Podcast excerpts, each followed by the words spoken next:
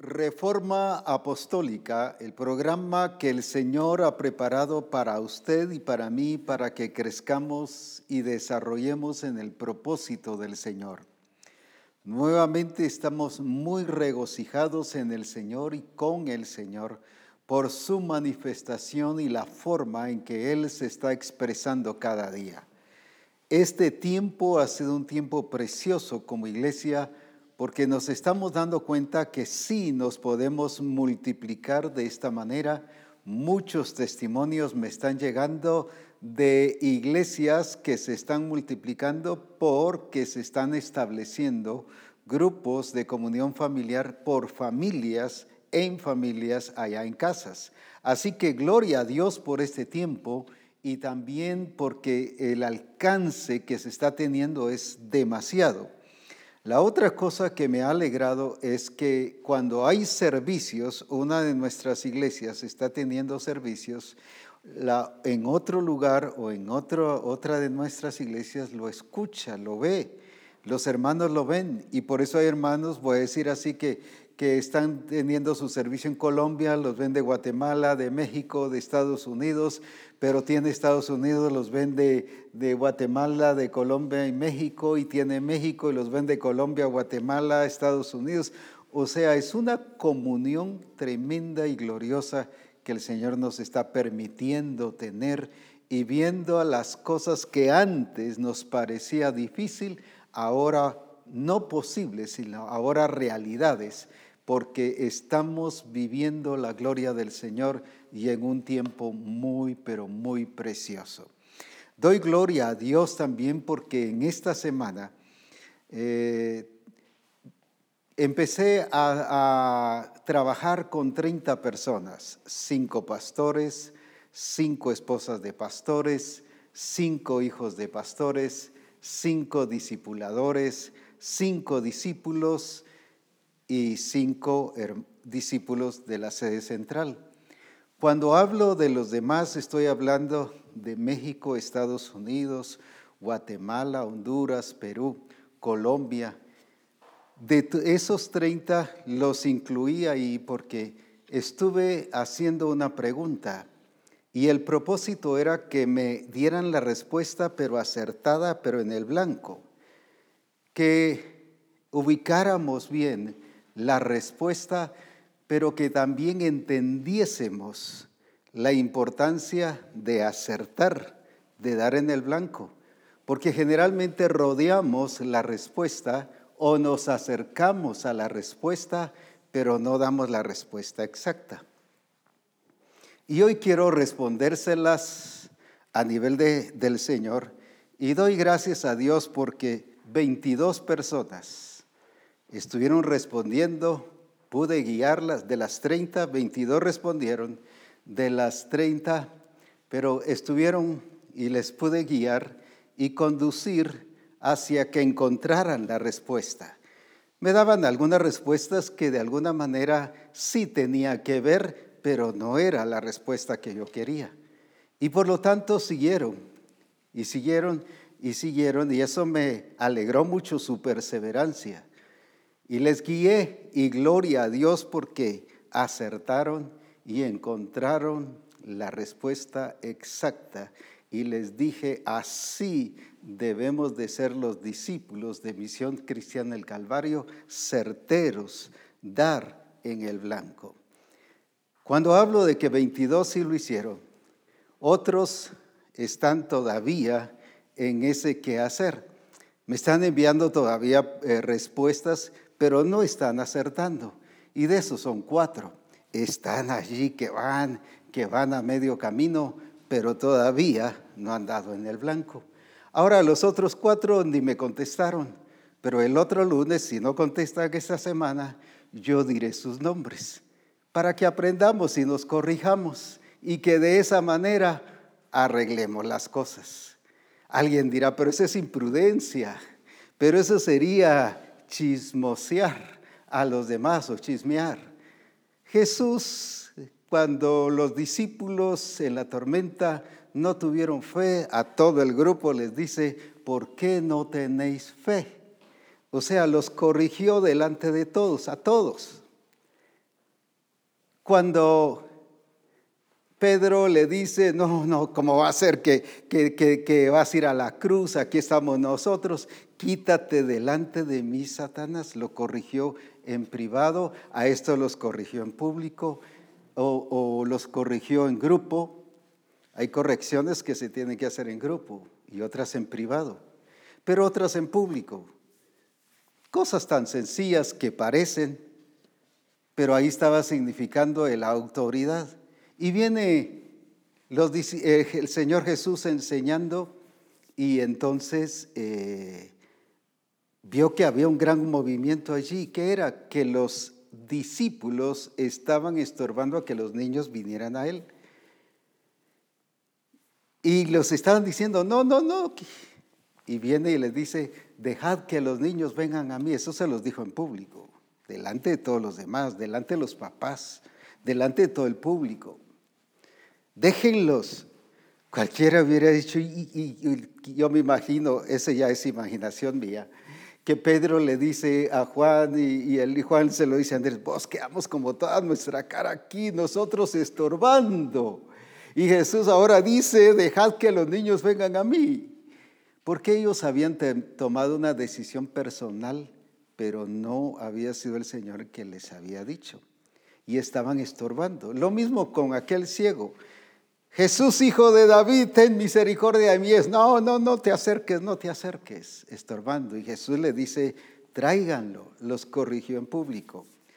Claro, estoy hablando, corrigió en privado, corrigió en grupo y corrigió en público. Esto no quiere decir que ahora vamos a agarrar, como decimos aquí en Guatemala, carretía de estar diciendo nombres y de estar haciendo correcciones, sino solo estoy hablando que todo esto el Señor lo dejó en su palabra para que aprendamos. Lo bueno es que el Espíritu Santo y yo queremos que la misión todos aprendamos a hacer las cosas correctamente, a hacer las cosas como el Señor quiere que las hagamos. Por eso es que eso puede suceder el lunes entrante, pero esperamos que no suceda, pero depende de los que no contesten. Así que adelante, creciendo en el Señor juntos y edificándonos en el Señor.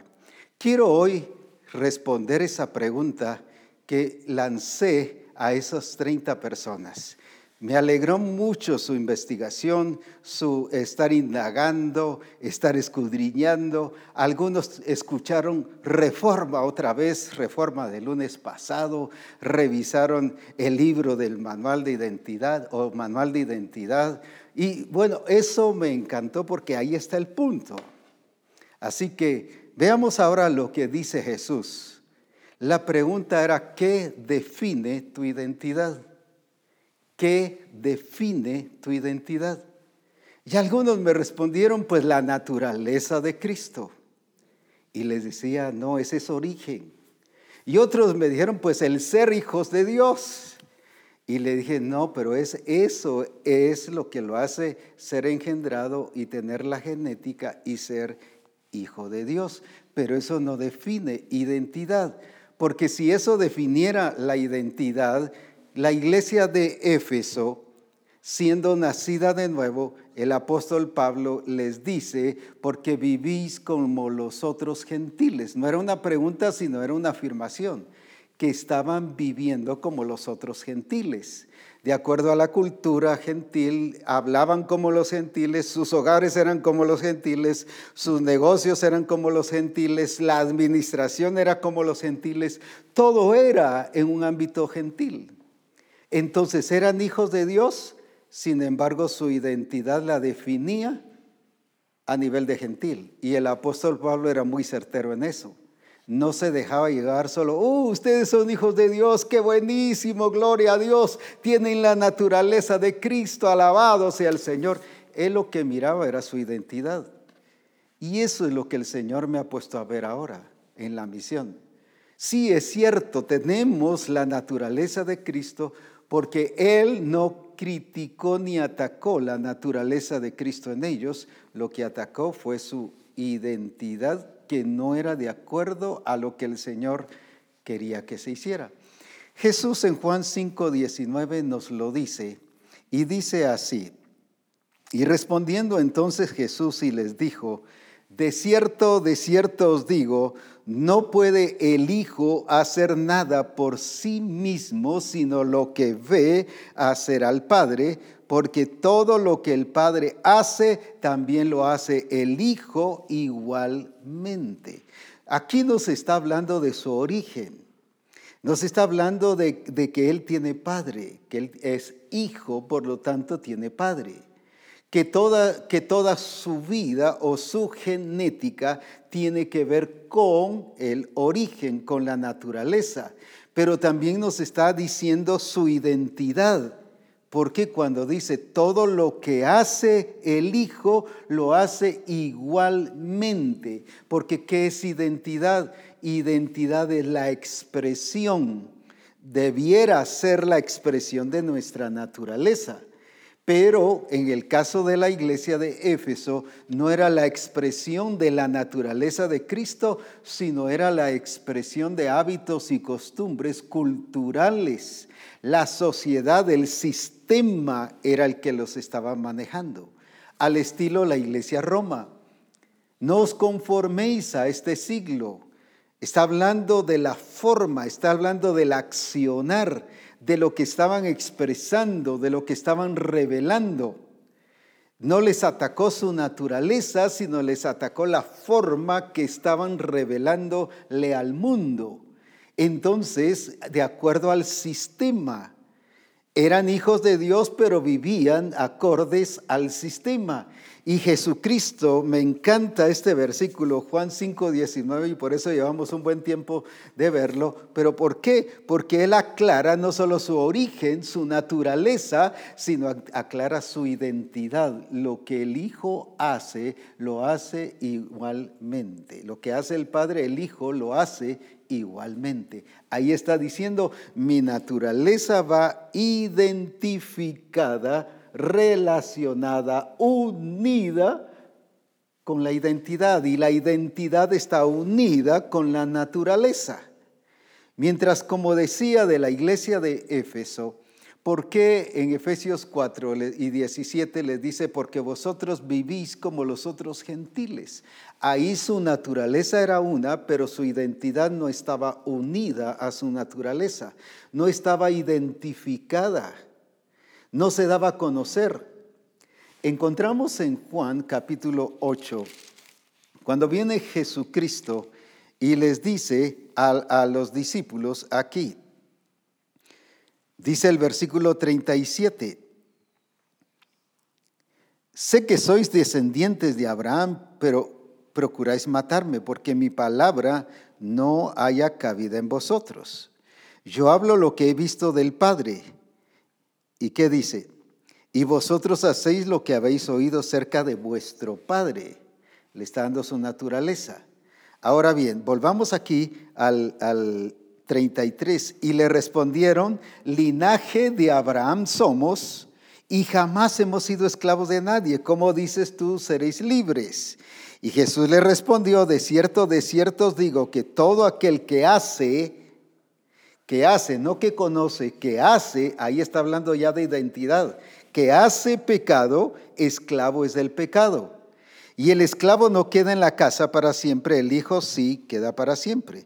Así que si el Hijo os libertare, seréis verdaderamente libres. Pero ya el 39, y respondieron y le dijeron, fíjese que ellos estaban defendiéndose por su linaje. Ellos decían, no, nosotros sí somos de, hijos de Abraham. Recuerdo que una vez estando en, voy a ser claro, estando en Egipto evangelizando a una persona, me dice, no, nosotros sí somos linaje de Abraham. Ustedes son hijos de Abraham por la fe, nosotros somos, somos reales. Claro, no voy a decir que, le estuve explicando y que diciendo, porque ese no es el propósito de ahora, sino lo que quiero decir es que ellos también se estaban defendiendo porque decían, no, nosotros somos de Ismael. Nosotros sí somos descendientes de Abraham, mientras que ustedes son eh, descendientes por la fe. Ahora, aquí viene entonces, ellos se estaban defendiendo y aparentemente era una defensa clara. Era una defensa correcta. Pero mire, Jesús lo que ataca fue su identidad y por eso define su naturaleza. Porque ¿qué les dice? En el 39, y respondieron y le dijeron, nuestro padre es Abraham. Y Jesús les dijo, si fueseis hijos de Abraham, las obras de Abraham haríais, pero ahora procuráis matarme a mí, hombre que os he enseñado la verdad, la cual he oído de Dios. ¿No hizo esto Abraham?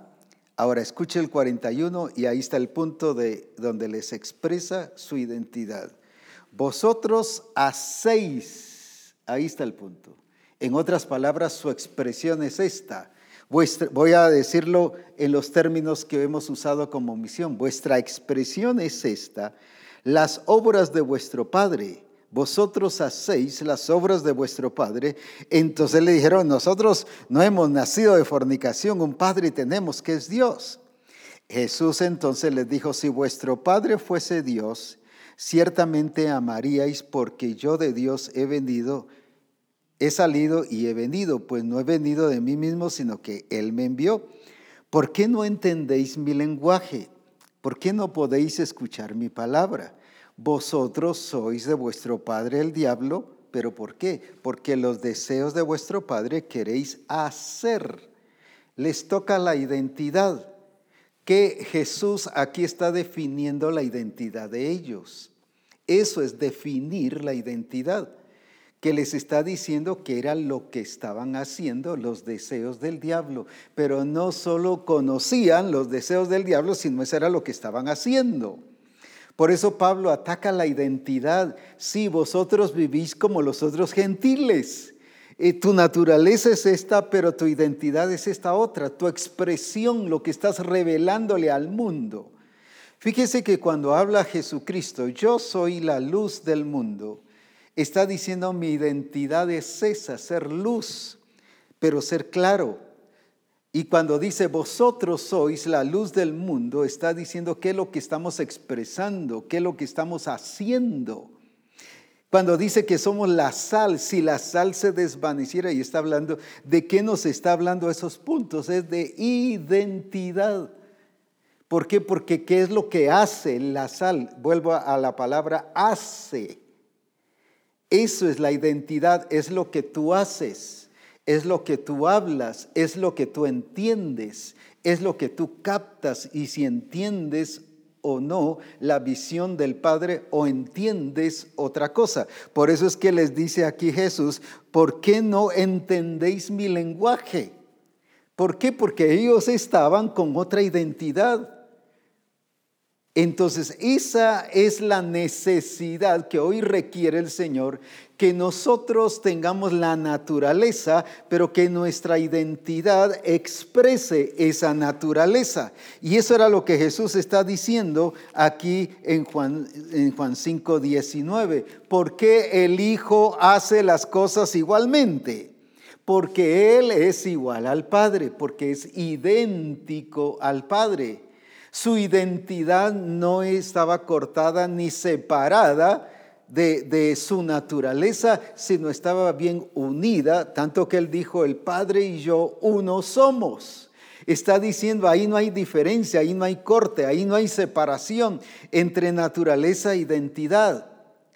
Hoy en día hemos, nos hemos confiado en que tenemos la naturaleza de Cristo, somos hijos de Dios y gloria a Dios por eso, pero no hemos tenido cuidado de cuál es nuestra expresión, cuál es nuestro estilo de vida, qué es lo que hacemos en el trabajo, administrando el tiempo. Por eso dice en Efesios, aprovechando bien el tiempo, que es lo que también hemos venido hablando, que ese es un problema de identidad. Cuando no sabemos aprovechar el tiempo es un problema de identidad. Jesucristo, por ejemplo, dice, cuando volvemos al caso de María, cuando le dice, vino no tienen, en Juan capítulo 2, ¿y qué dijo él? aún no hay, ¿qué tienes conmigo? Aún no ha llegado mi hora. Él no estaba manejando su tiempo, sino él estaba manejando el tiempo del Señor en él. Él era el administrador del tiempo del Señor para hacer milagros. Nosotros arrebatado hubiéramos dicho, sí, sí, bueno, pues traigan, traigan las tinajas llenas de agua y vamos a hacer el milagro. O sea, actuamos improvisado o arrebatado. Todas esas son señales de una identidad que no está expresando la naturaleza que tenemos. Cuando hacemos cosas arrebatadas, cuando yo como esposo actúo arrebatado en la familia, con la esposa, actúo arrebatado en los negocios también como persona, actúo arrebatado en todas las demás cosas. Por ejemplo, cuando Jesús ve a los discípulos en la tormenta y los ve todos acongojados y afligidos y les dice, ¿cómo no tenéis fe? En el original esa palabra fe no es como no creéis, sino les está diciendo cómo no estáis expresando lo que Dios es. En otras palabras, en el original sí dice que lo que el Jesús atacó en ellos fue su identidad. ¿Cómo no estáis revelando al Padre en esto? Y por eso Jesús se levantó tranquilo, no porque él hubiera tomado un sedante, no porque él hubiera tomado algo para dormir y, eso lo traía todavía así todo calmadón, no, no, sino porque él tenía identidad y estaba revelando al Padre. Eso es identidad. Por eso dice, yo hago las cosas que el Padre hace pero las hago igualmente. ¿Pero por qué puede hacerlas igualmente? Porque Él es igual al Padre en naturaleza, tiene su genética, tiene su código genético, entonces Él está identificado con el Padre, por lo tanto no le cuesta hacer las cosas del Padre. ¿Por qué nos cuesta hacer las cosas? Porque nos sentimos diferentes al Padre. Solo ha llegado a ser de conocimiento. Tengo la naturaleza del Padre como un eslogan o como un decir, como una enseñanza nada más, como una expresión de enseñanza, pero no una expresión de vida. Yo soy hijo del Padre, yo soy hijo de Dios, pero ¿qué lo define? ¿Qué define su identidad? Sus logros, sus éxitos. ¿Qué es lo que está revelando al mundo? su exactitud, su destreza, el ser, el, ser eh, puntual no solo en relación al tiempo, sino que da en el blanco, el que no solo responde las cosas tan exactas, sino usted es exacto en toda su manera de vivir. Eso es lo que le define su identidad. Eso es lo que está diciendo que es que, su identidad está definida y expresada en la naturaleza de Cristo. Si eso fue lo que Jesús les dijo a, a los judíos y a los fariseos, vosotros de vuestro diablo el Padre sois. ¿Y por qué? ¿Cómo los definió? ¿Cómo definió su identidad? Por lo que hacían. ¿Cómo nosotros vamos a definir nuestra identidad ante los demás y ante el Señor mismo? Por lo que hacemos. Mire, la escritura tan preciosa nos habla del hacer, enseñándoles a guardar. El discipulado es enseñándoles a guardar todas las cosas que os he mandado. En otras palabras, es enseñándoles a hacer todo lo que yo os he mandado, porque ahí está expresando identidad. Entonces el discipulado en los grupos de comunión familiar y el discipulado personal es para hacer crecer y fortalecer la identidad que cada uno de nosotros tenemos para hacerla expresar, enseñarle a la gente a expresar lo que está aprendiendo del Padre. Mateo 7, por ejemplo, cuando nos habla sobre, sobre el que edificó su casa sobre la arena y el que edificó su casa sobre la roca. Y dice, y uno hizo, y aquel fue, e hizo la casa, edificó la casa sobre la arena, dice que no hizo como se le dijo, pero el otro sí, como se les dijo a los dos juntos, uno hizo lo que no se le dijo y el otro hizo lo que se le dijo. ¿Qué está expresando Jesús ahí? Está definiendo identidades.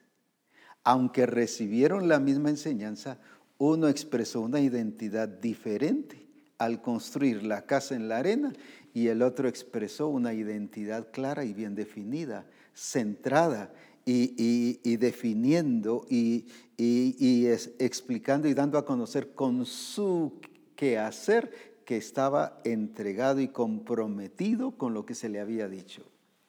Por eso Jesús dice, lo que yo veo hacer del Padre, eso hago, y lo hago igualmente.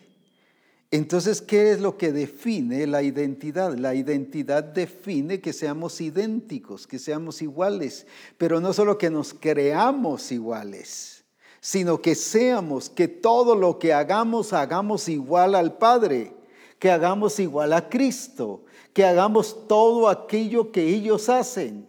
Eso es identidad de acuerdo al diseño, identidad de acuerdo al, al al Padre, a la naturaleza, a la genética.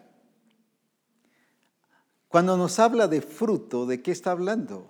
No solo de genética, no solo está hablando de, naturaleza, sino está hablando de identidad. Porque ¿por qué sabe que es naranja? ¿Por qué sabe que es mango? ¿Por qué sabe que es manzana? ¿Por qué sabe que es uva? ¿Por qué sabe que, por qué sabe que es? Por sus frutos los conoceréis.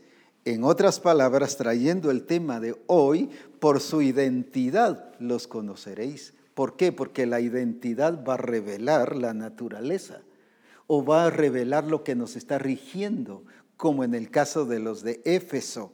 Les regía el mundo, les regía la cultura, les regía el sistema de los gentiles, aunque no la naturaleza.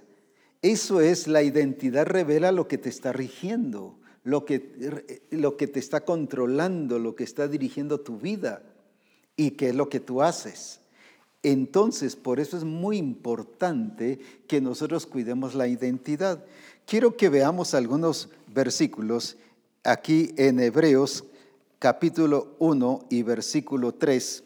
Lo voy a leer en esta versión y los que puedan de una vez buscar la TLA, pero lo voy a leer en la 60 y luego en la TLA. Hebreos 1.3, el cual siendo el resplandor de su gloria y la imagen misma, mire qué precioso esa palabra, misma de su sustancia, no otra imagen, que esa imagen es lo que se ve, es la forma que, que estamos expresando, es lo que estamos haciendo. Ahora, la misma imagen de su sustancia y quien sustenta todas las cosas con la palabra de su poder. Ahora leámosla en la TLA. El Hijo de Dios nos muestra el poder y la grandeza de su Padre. El Hijo de Dios nos muestra el poder y la grandeza de su Padre. El Hijo de Dios es igual. Ah, qué precioso en todo a su Padre. Mire qué precioso. Entonces, ¿por qué revela ¿Por qué muestra el poder y por qué muestra la grandeza de su Padre? No dice que enseña, no da seminarios, no da conferencias, no predica, no, muestra. ¿Y qué es mostrar? Es lo que estoy haciendo. Que estoy haciendo lo que estoy, valga la redundancia, lo que estoy mostrando y estoy mostrando lo que me está rigiendo que lo que me está rigiendo debe ser según la naturaleza del Padre, pero cuando no es así es según el sistema del mundo, según las costumbres, según la cultura. Ahora, qué importante es esto entonces, ¿por qué? Aquí nos da la respuesta, ¿por qué Jesús exactamente podía mostrar el poder del Padre y la grandeza del Padre? ¿Por qué la gente podía conocer al Padre? Porque aquí dice cabal, el Hijo de Dios es igual en todo a su Padre. Y lo vuelvo a repetir, porque el Hijo de Dios es igual, igual, igual, igual, idéntico en todo a su Padre. Ahí está precisamente la razón de la identidad o lo que identifica nuestra identidad. Porque Jesús revelaba al Padre. Aquí habla de que mostraba su poder y que mostraba la grandeza de su Padre. ¿Por qué no se hacía problemas ¿Por qué no tenía obstáculos? ¿Por qué no tenía tropiezos? Y aunque hubieran, los vencía. Pero me estoy refiriendo a por qué él no tenía problemas para mostrar al Padre. No para enseñar al Padre, porque enseñar podemos hacerlo todos. Oímos mensajes, un, el, del grupo el pastor se para y enseña, el mismo pastor se para y enseña, eh, eh, un hermano se para y enseña lo que es el Padre, los teólogos incluso que no conocen sobre el diseño, eh, hablan del Padre. Y como dijo una vez al, al, profeta Mario Méndez, un teólogo, dice, yo te puedo hablar de todas, de todas las cosas de Cristo, todas las teologías paulinas, de San Agustín, de, Juan, de, de todos los que te pudiese mencionar, te puedo hablar de Cristo de todo, pero no creo en Él. Enseñar se puede hacer. Predicar, ¿quién no lo puede hacer?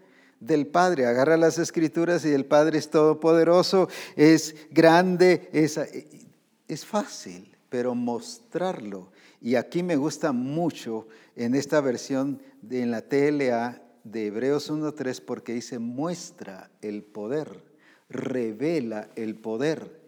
Hemos confundido la palabra revelación. ¡Ah, qué revelación la que Dios nos dio hoy!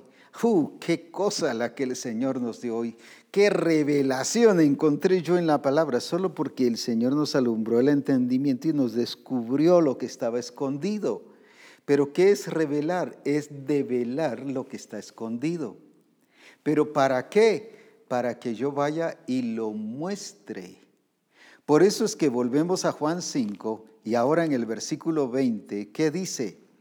Porque el Padre, ¿qué dice? El Padre ama al Hijo y le muestra, le revela todas las cosas. ¿Qué es revelar entonces? Nosotros somos la revelación de Jesucristo, que no ir a decir misterios y a poner a la gente mística y con grandes conferencias y grandes discursos, eso caería a nivel de filosofía. Cuando es cuando no lleva la esencia o la misma imagen de su expresión de su naturaleza. Cuando es solo palabra, palabra, palabra, resulta al nivel de filosofía. A eso llegaron los de Éfeso y les gustaba escuchar filosofías. Por eso dice, y huecas, sutilezas.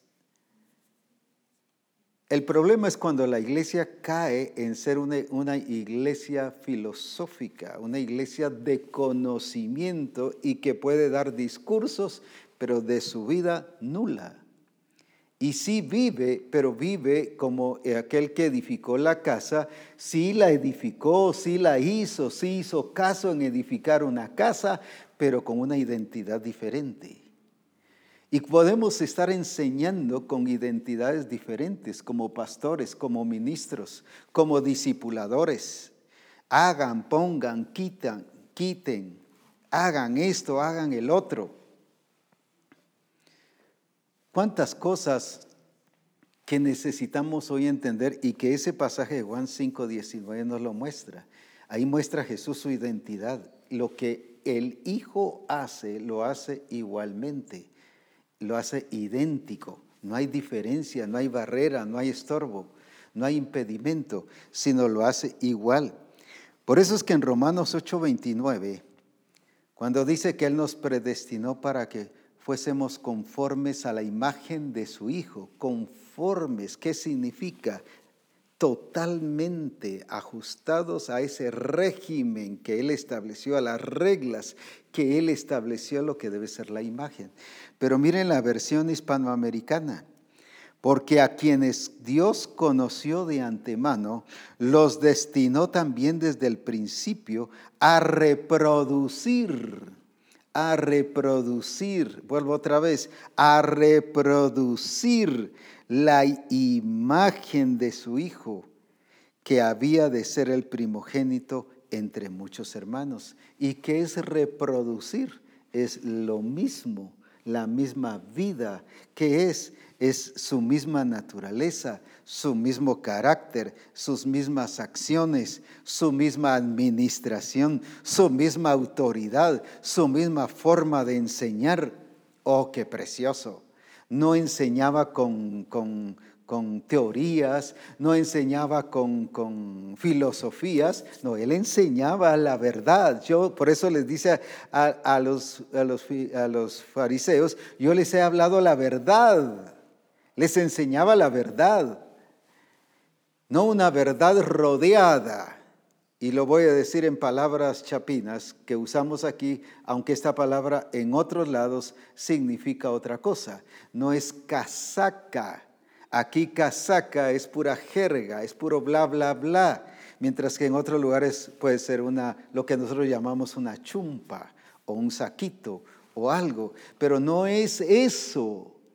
No, aquí está hablando, la verdad es mostrada. Jesús no solo vino a predicar, sino vino a mostrar. Eso es identidad. Eso es revelar la identidad, porque él tenía bien identificada su identidad y sabía qué identificaba su identidad ante los demás, qué era el que él estuviera revelando al Padre, qué está identificando tu, tu identidad. Y vuelvo a preguntarte, ¿qué identifica tu identidad? ¿Qué ven los discípulos de la congregación en el pastor? ¿Será que ven la misma naturaleza del Padre? el mismo carácter, el mismo, las mismas acciones, la misma administración, la misma autoridad, el mismo poder. ¿Será que eso están viendo? Pero ahora, ¿qué están viendo en el grupo del pastor? ¿Qué están viendo en la asistencia pastoral?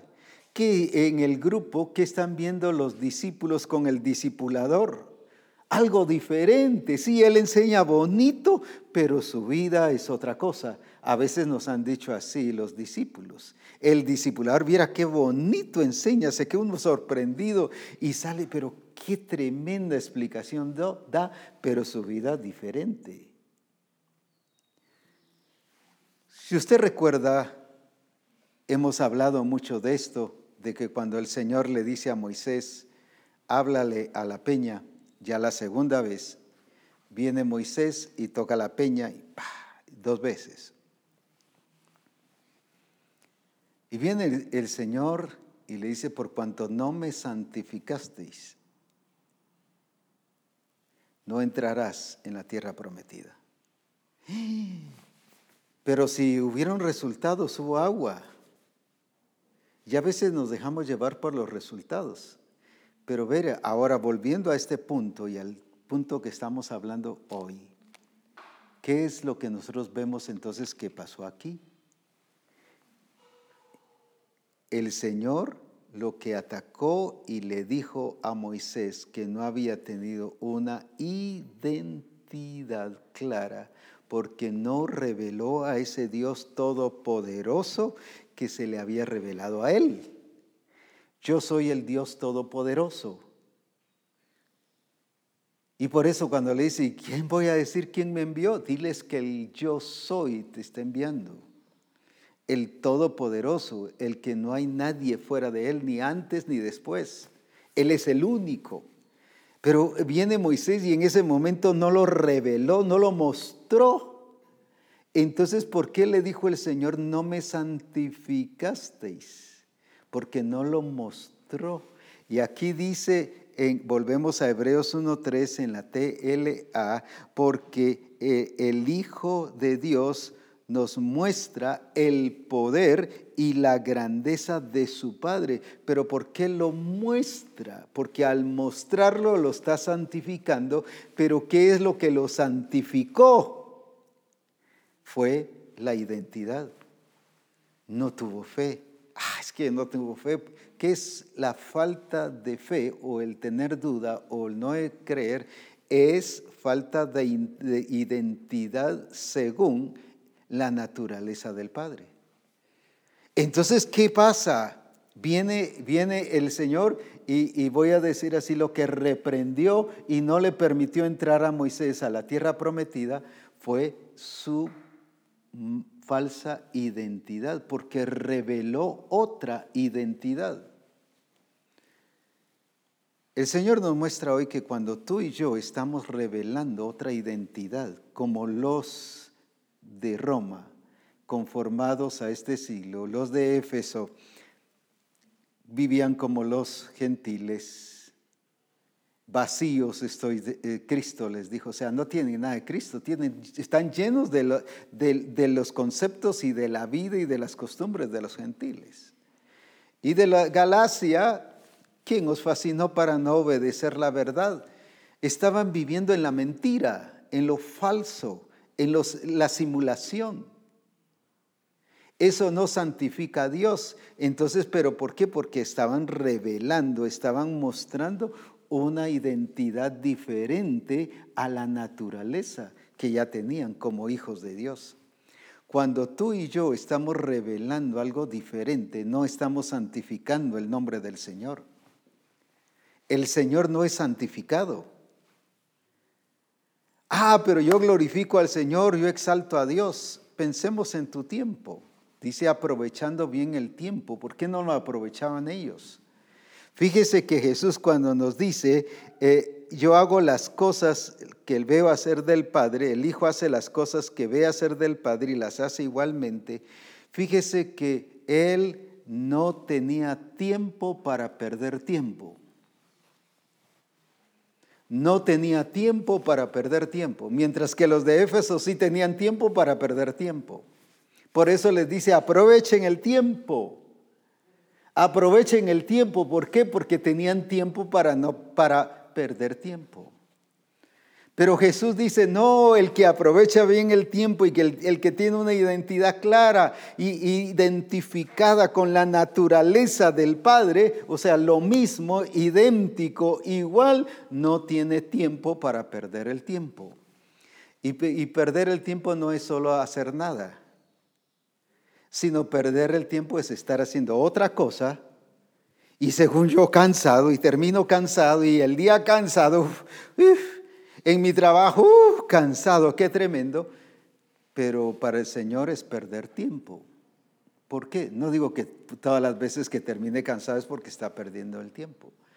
Mire todo lo que hacía la iglesia. La iglesia de Éfeso, como dije eh, hace varios lunes, estaba había sido influenciada por la vida y la cultura del imperio romano, un lugar muy próspero, de mucho, mucho profesionalismo, de mucha prosperidad, le daban énfasis a, todo lo que hoy estamos llamando de, de aquellas, las actividades fuera de la iglesia, aunque no debe existir ninguna vida fuera de la iglesia, porque yo soy iglesia en la profesión, yo soy iglesia en la empresa, yo soy iglesia como trabajador, soy iglesia como esposo, como esposa, como hijo, soy iglesia con los amigos, soy iglesia en todo. Qué importante es esto, que nosotros somos iglesia en todos lados. Entonces no hay esa separación de aquí iglesia y esto es mi trabajo, aquí iglesia y este es mi hogar, aquí iglesia y este es mi tiempo y yo manejo mi tiempo.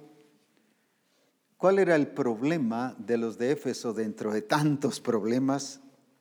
Que no aprovechaban el tiempo. ¿Pero por qué? Porque estaban viviendo como los otros gentiles y eso es perder el tiempo. Cuando tú vives o yo vivo como los demás, mi hogar está viviendo como los demás, mi trabajo está como los demás, mi relación con los amigos es como los demás, mi actitud como persona que me descuido, no me cuido, no me doy atención, no aprovecho bien el tiempo, no me nutro en el Señor como los demás, entonces estoy perdiendo mi tiempo. Y Jesús no perdía su tiempo en todos esos distractores, si por eso era que él estaba enfocado en el Padre. Mientras que los de la iglesia de Roma estaban enfocados en el sistema. La iglesia de Éfeso estaba enfocado en los gentiles, cómo vivían los demás. A veces encuentro algún hermano de la congregación o de alguna de las congregaciones de los hermanos y les digo, mire, ¿y qué pasó con los grupos y cómo van? ¿Están creciendo? Es que como los demás no están creciendo, entonces, pues nosotros de alguna manera estamos haciendo lo mismo. Están viviendo como los demás, pero no se desenfocaron del Padre. Eso es perder el tiempo. Cuando no estoy evangelizando porque los demás no evangelizan, es perder mi tiempo. Cuando yo no estoy administrando bien mi trabajo, o el trabajo, o la profesión, o el negocio, estoy perdiendo el tiempo, no lo estoy aprovechando. Si Jesús hubiera hecho en el tiempo que María le dijo y hubiera actuado de una manera rápida y arrebatada, eso hubiera sido no aprovechar bien el tiempo, porque Él se ajustó al tiempo del Señor. Él lo hizo. Volvemos a lo mismo, porque Jesús regresó hasta cuántos días después para resucitar a Lázaro, a pesar de que lo habían llamado.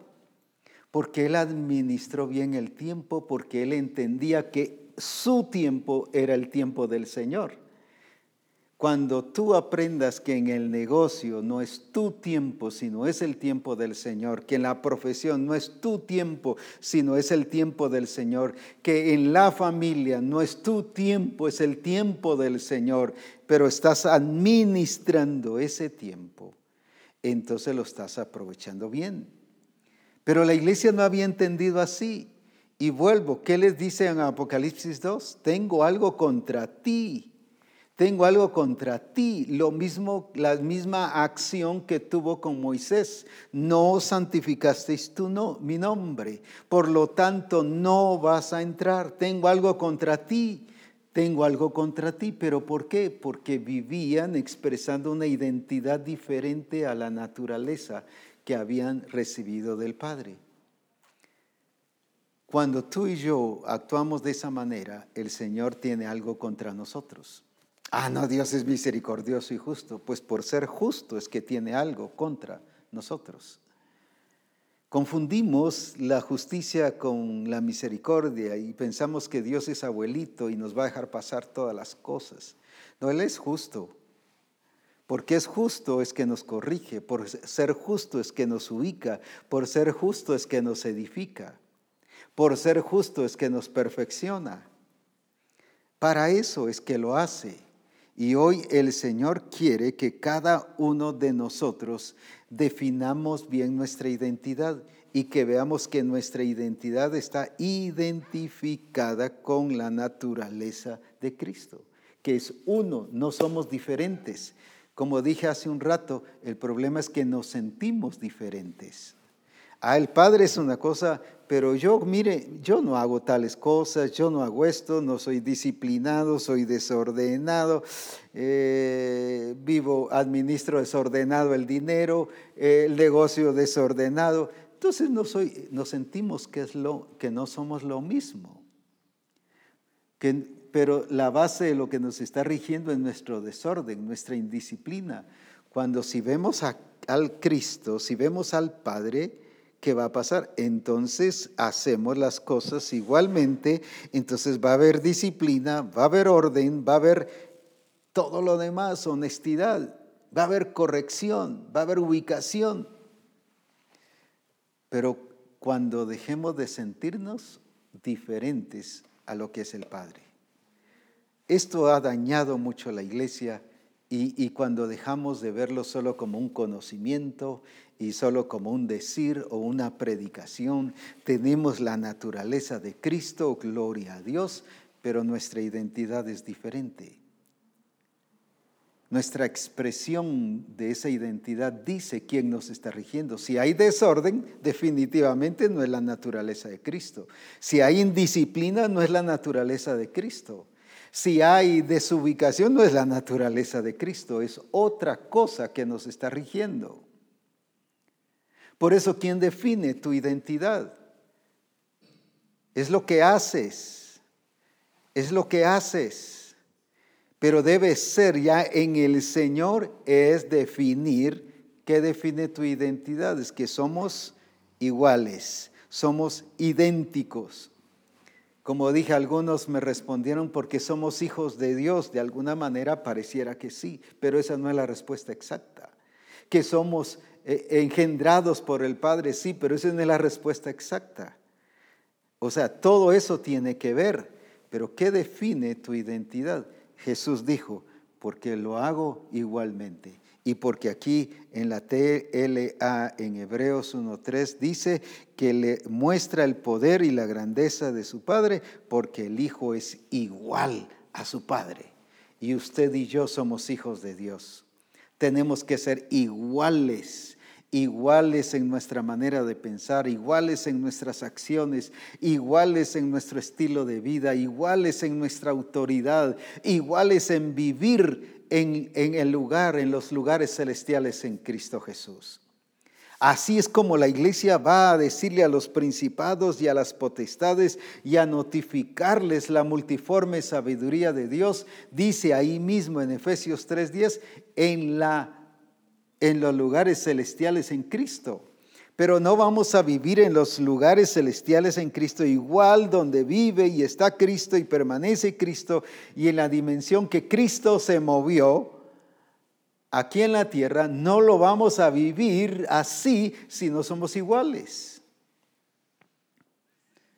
Entonces necesitamos entender bien que ser que tener identidad hablando en el Señor es ser iguales a Él, hacer las cosas igualmente como Él las hace.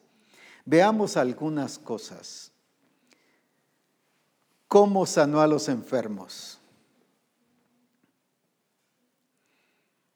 No agarró un método. No a todos les puso lodo. No a todos les dijo, levántate y anda. Alguno les preguntó, ¿quieres ser sano? Mientras que nosotros agarramos métodos. Hasta hay libros que nos enseñan cómo sanar a los enfermos.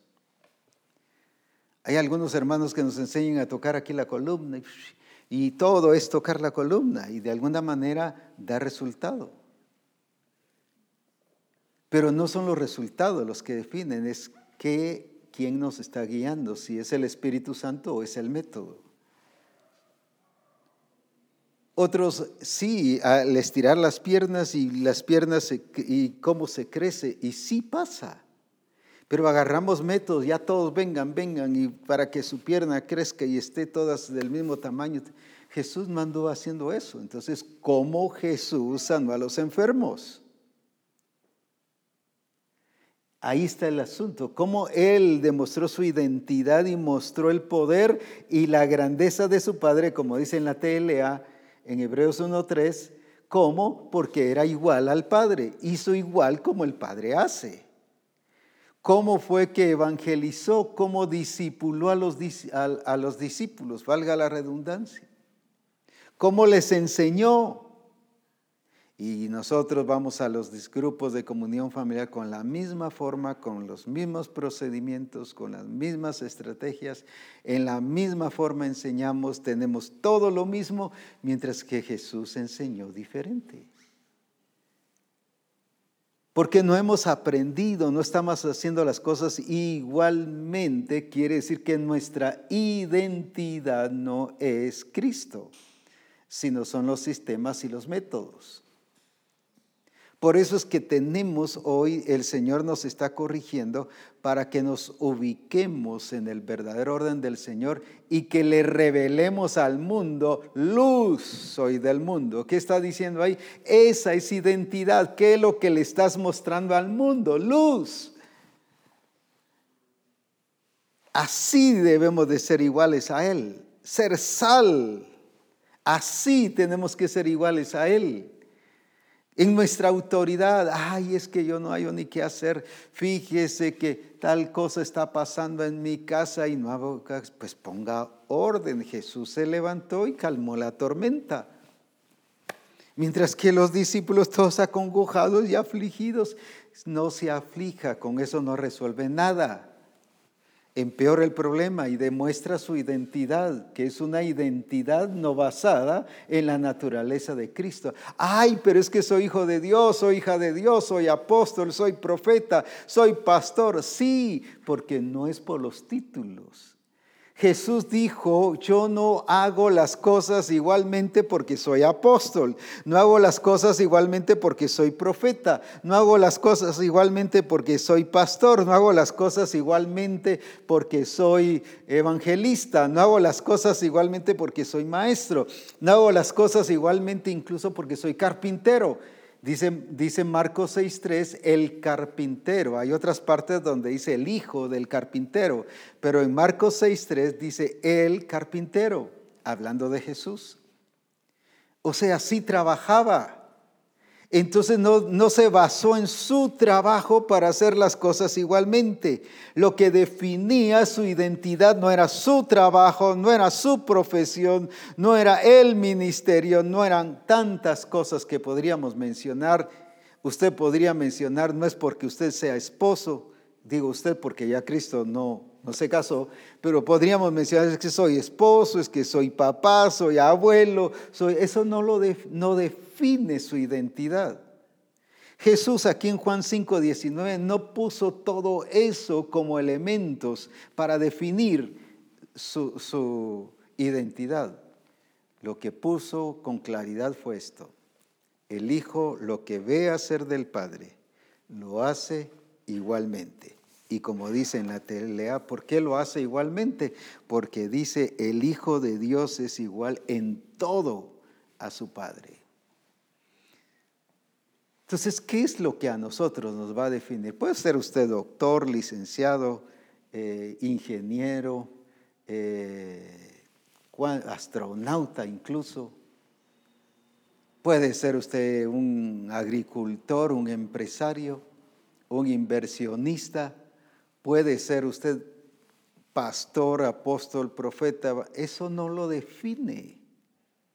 Lo que lo define en el Señor es no solo su naturaleza, su origen, demuestra el origen de su identidad, sino lo que define su identidad es que está identificada lo que está haciendo con la naturaleza del Padre, guiado por el Espíritu Santo.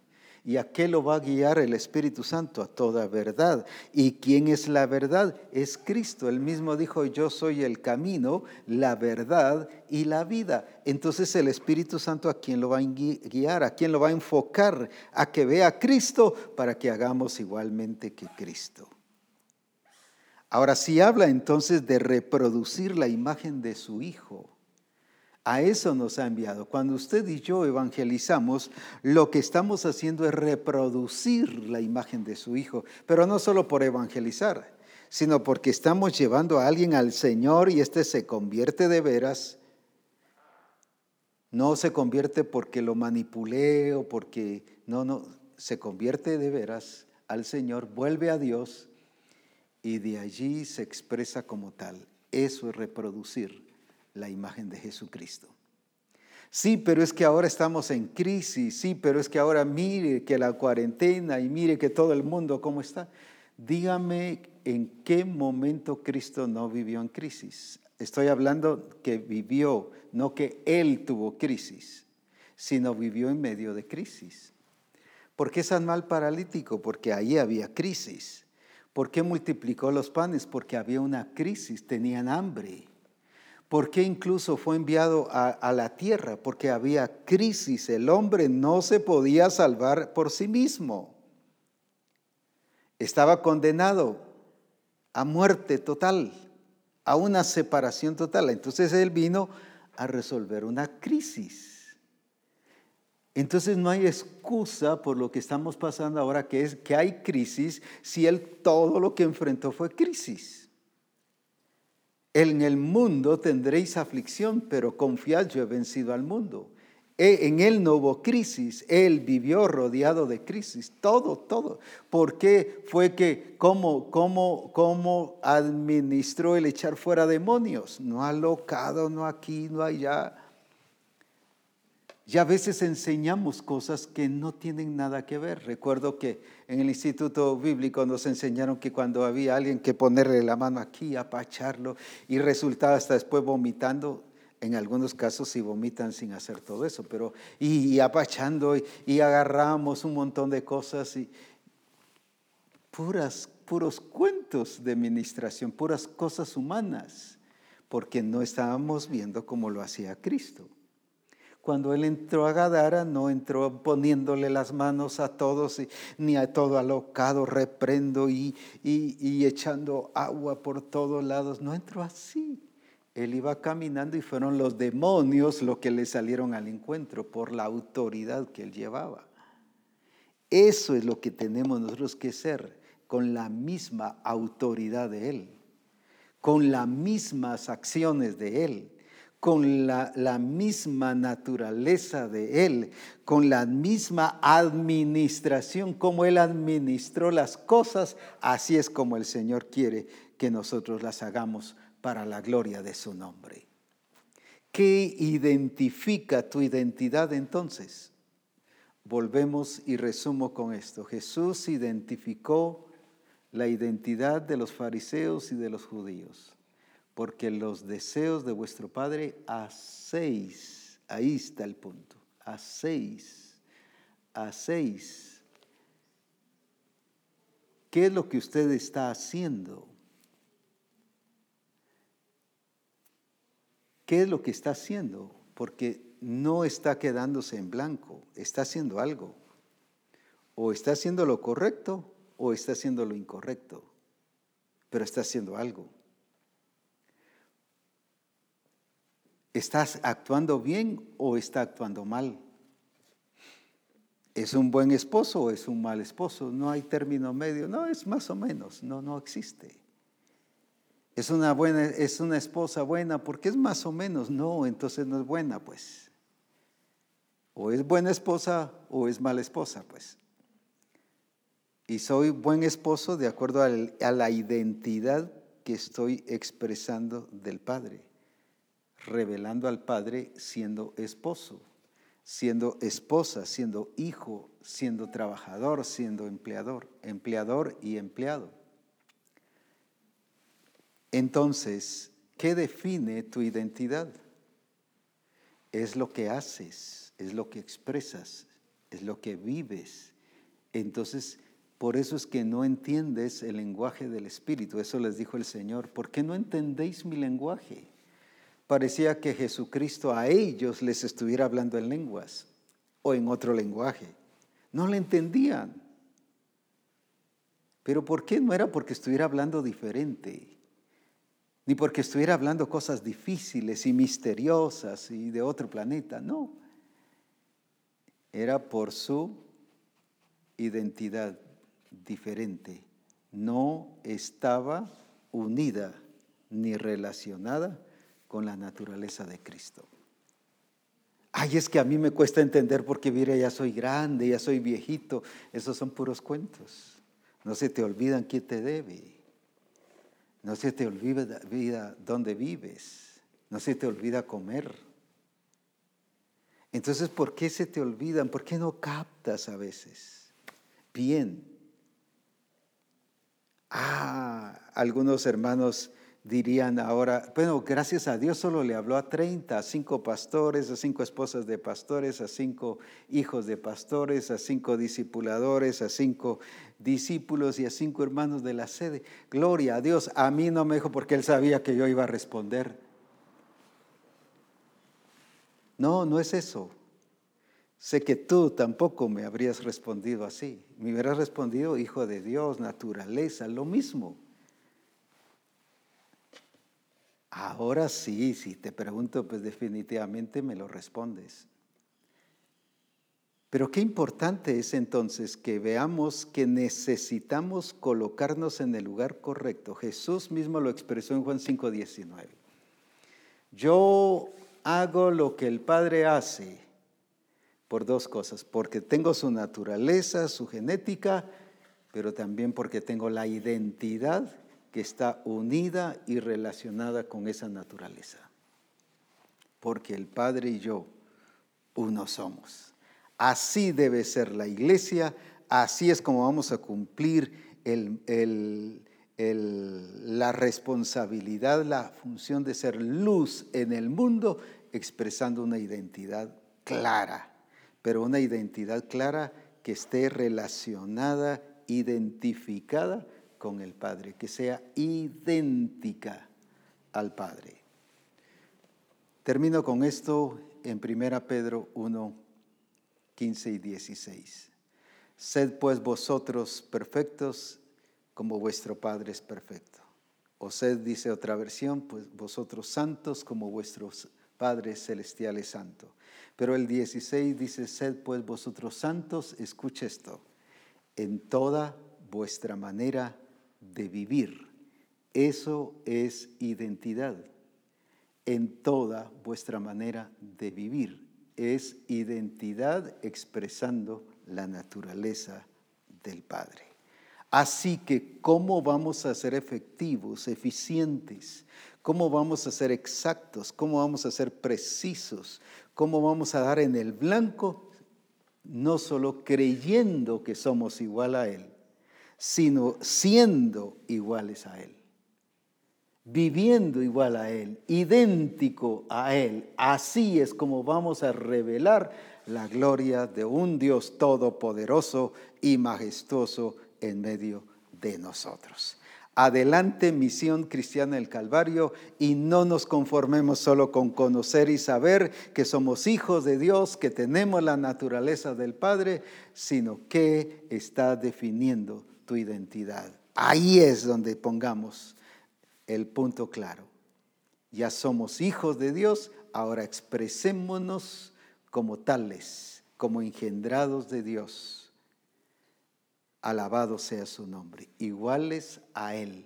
Que se nos diga de nosotros, el Hijo de Dios, hablando de ti, ahora nos muestra el poder y la grandeza de su Padre, porque el Hijo de Dios, tú y yo, es igual en todo a su Padre. Que así se diga de nosotros también. Bendiciones y adelante en todo y aprovechemos bien el tiempo porque ahí dice que es tu identidad. Eso define tu identidad. ¿Qué estás haciendo con tu tiempo? Y no solo tiempo cronológico, sino tiempo de aprovechar todo, toda esta etapa que estamos disfrutando en la presencia del Señor. Adelante, en el nombre de Jesús, te bendigo y que juntos expresemos todo, todo, todo igual a lo que Él es. Bendiciones.